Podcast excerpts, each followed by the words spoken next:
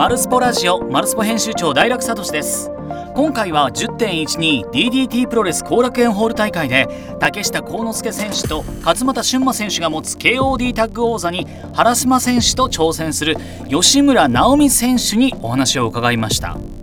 まあ、DDT プロレスのホームページから吉村選手のプロフィール紹介すると小学生の頃にわんぱく相撲で竹下幸之助選手に3度も土をつけられた過去がありその竹下選手が高校2年生でプロレスデビューをしたことを知って自身も憧れていたプロレスラーになろうと決意。ゼウス選手が経営するキングジムで体を鍛え上げて入門を果たしました。DNA 第3章ではプロレス甲子園2017を制覇。DNA 休止後は海外に拠点を移してアメリカとカナダでおよそ12団体60試合を経験。帰国後上野祐希選手のラブコールに応えディザスターボックスに加入。2019年9月に上野選手とのタッグチームノーチラスを始動させました。まあ、上野選手とのタッグチームノーチラスは KOD タッグ王座を2020年1月に奪取し7回防衛、まあ、残念ながら2020年10月25日にイラプションに奪われてしまったんです。まあ、このノーチュラス、まあ、よくね僕知人とこう DDT の KOD タッグ戦を観戦した時にもう吉村がとにかくすごいと。もうね吉村選手ってパワーファイターで真正面からねぶつかっていくんですよ。もう全然ね決してこう透かしたりはせずもうねもう真っ向勝負っていうのがもう全面から表情であったりスタイルであったりもうそういった姿勢がねファンをね魅了してもうね見ててね気持ちがスカッとするんですよね。まあ、今回この吉村選手のインタビューの全文はマルスポに記事あの掲載してるのでそちらの方をぜひ読んでください。まあ、今回ねあのプロレスに興味を持ったきっかけそしてどうしてプロレスラーになったかなどその経緯を教えていただきました。それでは前半部分お聞きください。吉村選手がプロレスに興味を持ったきっかけから教えていただいてもよろしいですか、はい、きっかけは、ちっちゃい時に親父が格闘技いっぱい見てて多分そのその頃ってプライドとかなんか多分その時期。はい最初わけわかんなかったです全部一緒だと思ってたんで。プロレスも格闘技。格闘技とかキックでも何でも全部一緒だと思ってて、はい、その中で面白かったのがたまたまプロレスっていうジャンルでこれ面白いこれ見たいってなってたのが全部プロレスだったんですよ。へでそこから大阪出身は大阪なんで、はい、あの大阪プロレスがあのフェスティバルゲートって分かります？なんかあったんですよ。はい。そこで2試合だけみたいななんか定期的にやってる興行というかなんか無料興行みたいなそれ見に行ってて、はい、食いしん坊仮面が出てくるとお菓子くれるんですよ、はい、それ目的で見に行ってて。なるほど。最初は物に釣られたんですね。最初は物に釣られた部分もありますでそこからあの蔦屋近くの蔦屋に DVD 借りに行く時にプロレスっていうのを探すようになってだから最初の頃ずっと見てたのってドラゴンゲートなんですよ。えー、今のスタイルと全然違うじゃないですか。全然違います。えー、それいつぐらい何歳ぐらいですか？あでも本当ちびい時ですね。小学校入るか入らんかぐらいから。じゃあ入り口はドラゲーだったんですね。入り口ドラゲーですね。へえドラゴンゲート神戸なんで、はい、大阪でもなんかこう、はい、割引券みたいなコンビニとかに置いてもらってたんですよ確か。親に言って見に行きたいっつって。でしたね。最初はそんな感じでしたね。じゃあ最初はその大阪プロレスを見つつドラゴンゲートも見ながらはい、プロレスに触れていったって感じそんな感じです。えいつぐらいからあれなんですか？じゃあそうなっててプロレスやってみようとって思って最初の頃ってプロレスラーってなれないと思ってたんですよ筋肉マンじゃないですけど超人だと思ってたんでなるほどわかります。人に生まれたんで、うん、人に生まれたからなれないと思ったんですけど、はい、それこそ小学生の時にわんぱく相撲っていうあ,、はい、ありまして、はい、そこで竹下幸之助と何回も当たってて全部負けてたんですよ。でふと高校生の時に何を思ったかあいつは何してんねやろっていうので連絡先をしてたんですよ竹下以外、はい、てたんでなんかこううんうんうんうん話してて1人が確か同級生だったんですよね。だから上野さんと竹下と同じ高校に行ってるやつがいて、はい、なんかこう調べてみようってなって自分その時携帯持ってはいたんですけど親の携帯借りて、はい、あの名前で調べたら武道館デビューっていうのがなるほど。DDT プロレスって。その時 DDT 知らなかったんで、は DDT ってなんやねんと思ってから DDT を見るように。そこから見るようになったんですよ。でもこの段階だとまだ自分柔道やってただけなんで、はい。中高柔道やってただけなんで、はい。目指すまでには至らないというかただただ、えープロレスデビューするにはすげえなぐらいにしか思ってなかった。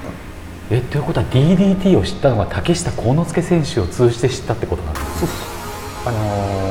ー学生時代ってじゃあ格闘技は何かされてた？もう中高柔道だけですね。へえそれでそそのままプロレスラーにじゃあすぐなるってわけではなかったんですか？わけではないです。高校卒業する時に、はい。その時150キロぐらいあって、は体重が、い。はこのまま運動やめると死ぬっていうのが、いや漠然とあったんですよ自分の中で、はいあの柔道やめたら絶対動かなくなるから、い、うん、だからダイエットがてらジム行くっていうのを考えて、はい。中学の時のその顧問の先生にはい聞いて、ちょっとジム紹介してくれませんかって言って一緒に行ったジムが全日本プロレスのゼウスさんのジムだったんです。ボディービルダーもやりつつレスリングもやってたそうです。よねその時はもうがっつりプロレスでしたね全日本プロレス上がり始めぐらいですかね。へえじゃあ本当に間近でレスラーを見てたんですね。そうっす。でその時はあれですか？自分はあ俺超人じゃないけどなれるかもってなったんですか？いやそれもそのゼウスさんと話していく中で、はい。い、や絶対なれるよっていうのを言ってもらって、はそうなのかなってこう半信半疑ではありますけど、はい。でもそう言ってくれるなら真面目にちょっと目指してみようっていうのでトレーニングしつつ、はい。本当ただのデブやったんでは体重とか落としつつ、本当いわゆるスクワットだったり腕立て伏せだったりブリッジだったりっていうのをゼウスさんから聞いてでゼウスさんも試合とかで忙しいからそんなにいるわけじゃないんですけど、はい。聞いたメニューをトレーニング終わった後にちょっとやってみたりとかしてましたね。なんかその時ぐらいからちゃんと目指せるんじゃないかって思ってたのがそこです。それってゼウスさんのジムに通ってどのぐらい期間だったんですか？2年ぐらいですか、一応自分大学行ってたんですよ、うんうん。中退したんですけど。はい。だから高校卒業して DBT 来たのが二十歳だからに1年半か2年ぐらいですかね。へえじゃあその期間はゼウスさんのところに行って、はい。まあ、レスラーとしてのいろはを教えてもらいながら、はい。レスラー用の体を作ったってことなんですね。そうですね。なんかさ途中ボディービルの大会で出てみたいななんかそういうできるよっていうのではい。一回やったんですけどその時体重落としすぎて落としすぎてというか150キロあったのが一番落ちて93キロぐらいまでそれは落としすぎじゃないですかすっごい50何キロも落とせるもんなんですか？た落ちたんですすごい。その時そのトレーニングの重量とかが落ちすぎてあ俺が目指してるのはそこじゃないよなと思ってボディービル的なそのボディメイクはそこで一旦止めて、はい。やっぱりパワーある方がいいよねっていうのでそっちにシフトしてなるほど。でしたね。パワーファイター用の体を作ってそうですね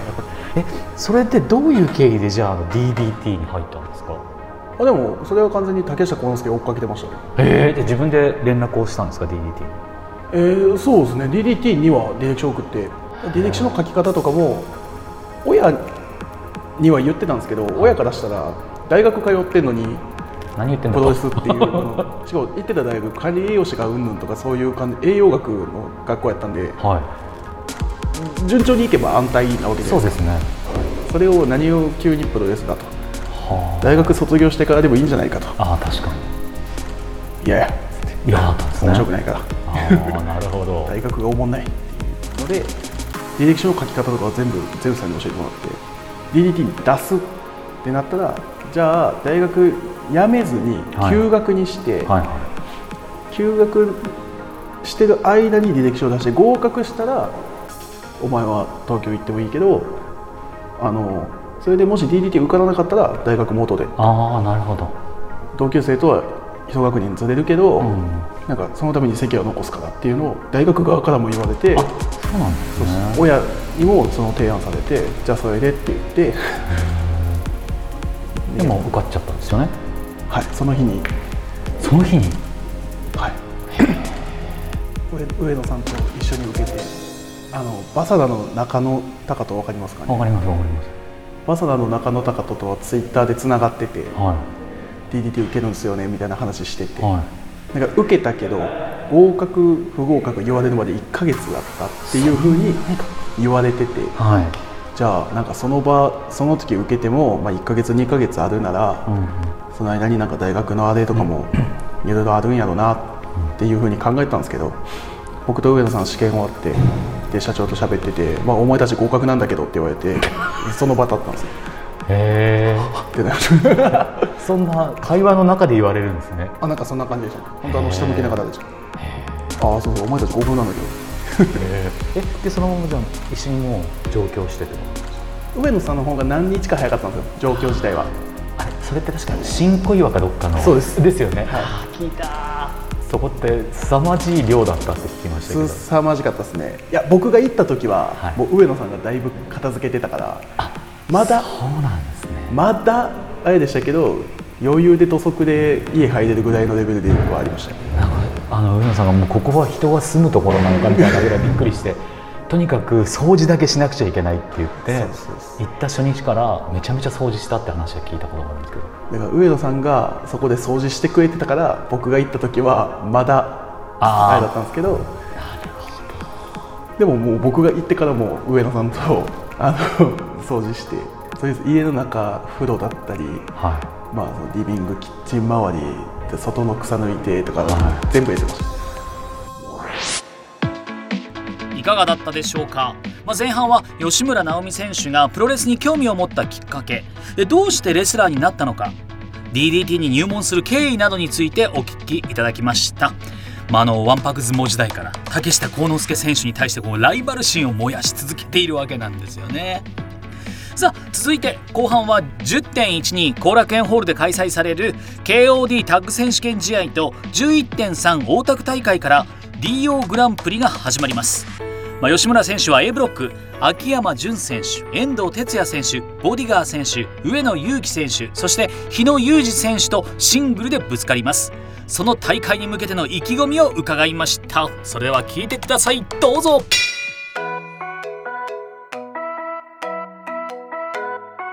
後楽園ホールに向けて、はい、まあそうですね。念願のになるんですよ上野さんと組んでた時も多分ノーチ出すっていう印象が強いと思うんですけど、うん、原島さんとベルトを取るっていうのが多分ディザスターボックスがチームとしてベルトを取る印象に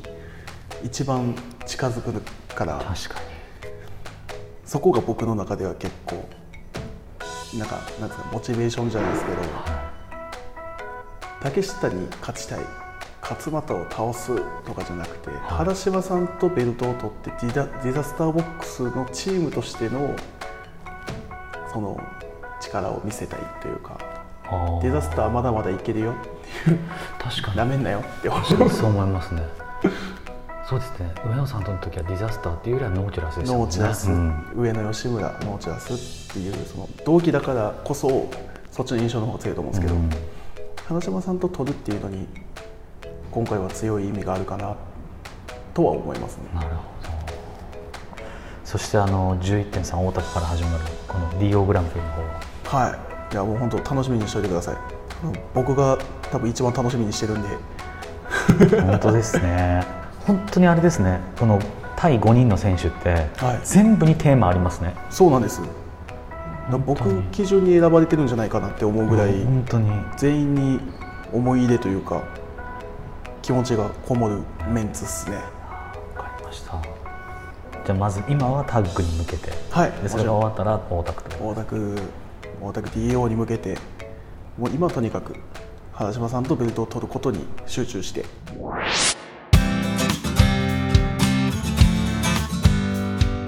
さあいかがでしたか？まずは10.12後楽園ホールで原島選手と竹下幸之助選手勝俣俊馬選手の持つ KOD タッグ王座を奪取したいと思いを話してくださいました。そしてその後 DO グランプリこれをね楽しみだと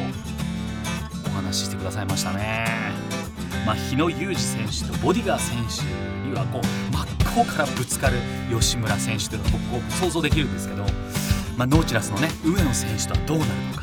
あとあの初シングルとなる遠藤選手秋山選手とはねどういうこう戦いを繰り広げてくれるのか今から楽しみです。えー、吉村選手のインタビューの全文はマルスポの記事ご覧ください、えー、リンク先の URL はエピソード欄そして説明欄に記載してあります。そちらからどうぞ。というわけで今週もお聴きいただきました。ありがとうございます。また来週お会いしましょう。マルスポラジオ。マルスポ編集長大楽聡でした。バイバイ。